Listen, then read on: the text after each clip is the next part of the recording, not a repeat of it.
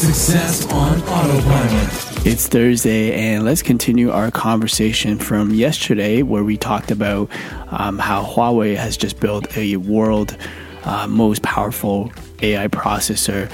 And with that comes the responsibility of using these powerful uh, artificial intelligence. And I think privacy is going to be a huge um, component of that. And a new research actually actually just been done by the Imperial College of London.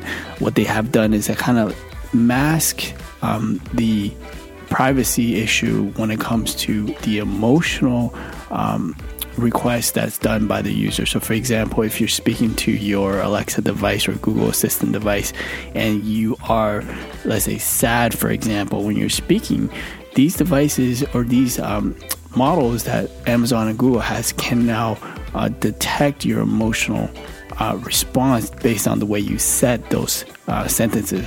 So, with that, um, they can then advertise or send you product recommendations that are specific to your emotional response.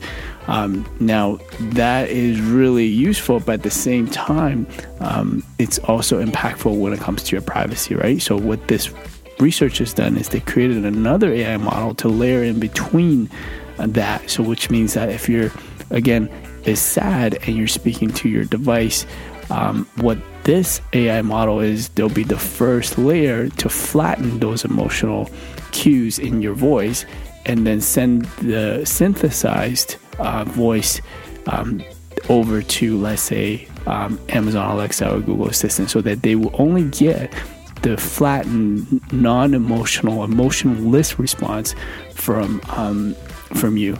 And that way it protects your privacy when it comes to how you're feeling. And I think that is a, a great use case for that. Um, and I think that's being responsible when it comes to using artificial intelligence and uh, privacy concerns. So let me know what you think in our Facebook community and how um, privacy plays when it comes to building AI bots. Um, so we will continue the conversation from there. Thank you for listening, and I will speak to you tomorrow. AboutEmployee.com slash briefing.